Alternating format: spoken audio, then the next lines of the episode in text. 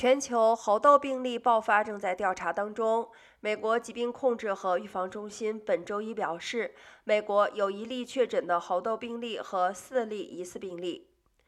CDC 国家新发和人畜共患传染病中心病理学司副主任 Jennifer 博士表示，美国拥有两种良好的天花疫苗库存，Genius 和 ACAM 两千，都能够对抗猴痘病毒。而且都被列为国家战略储备。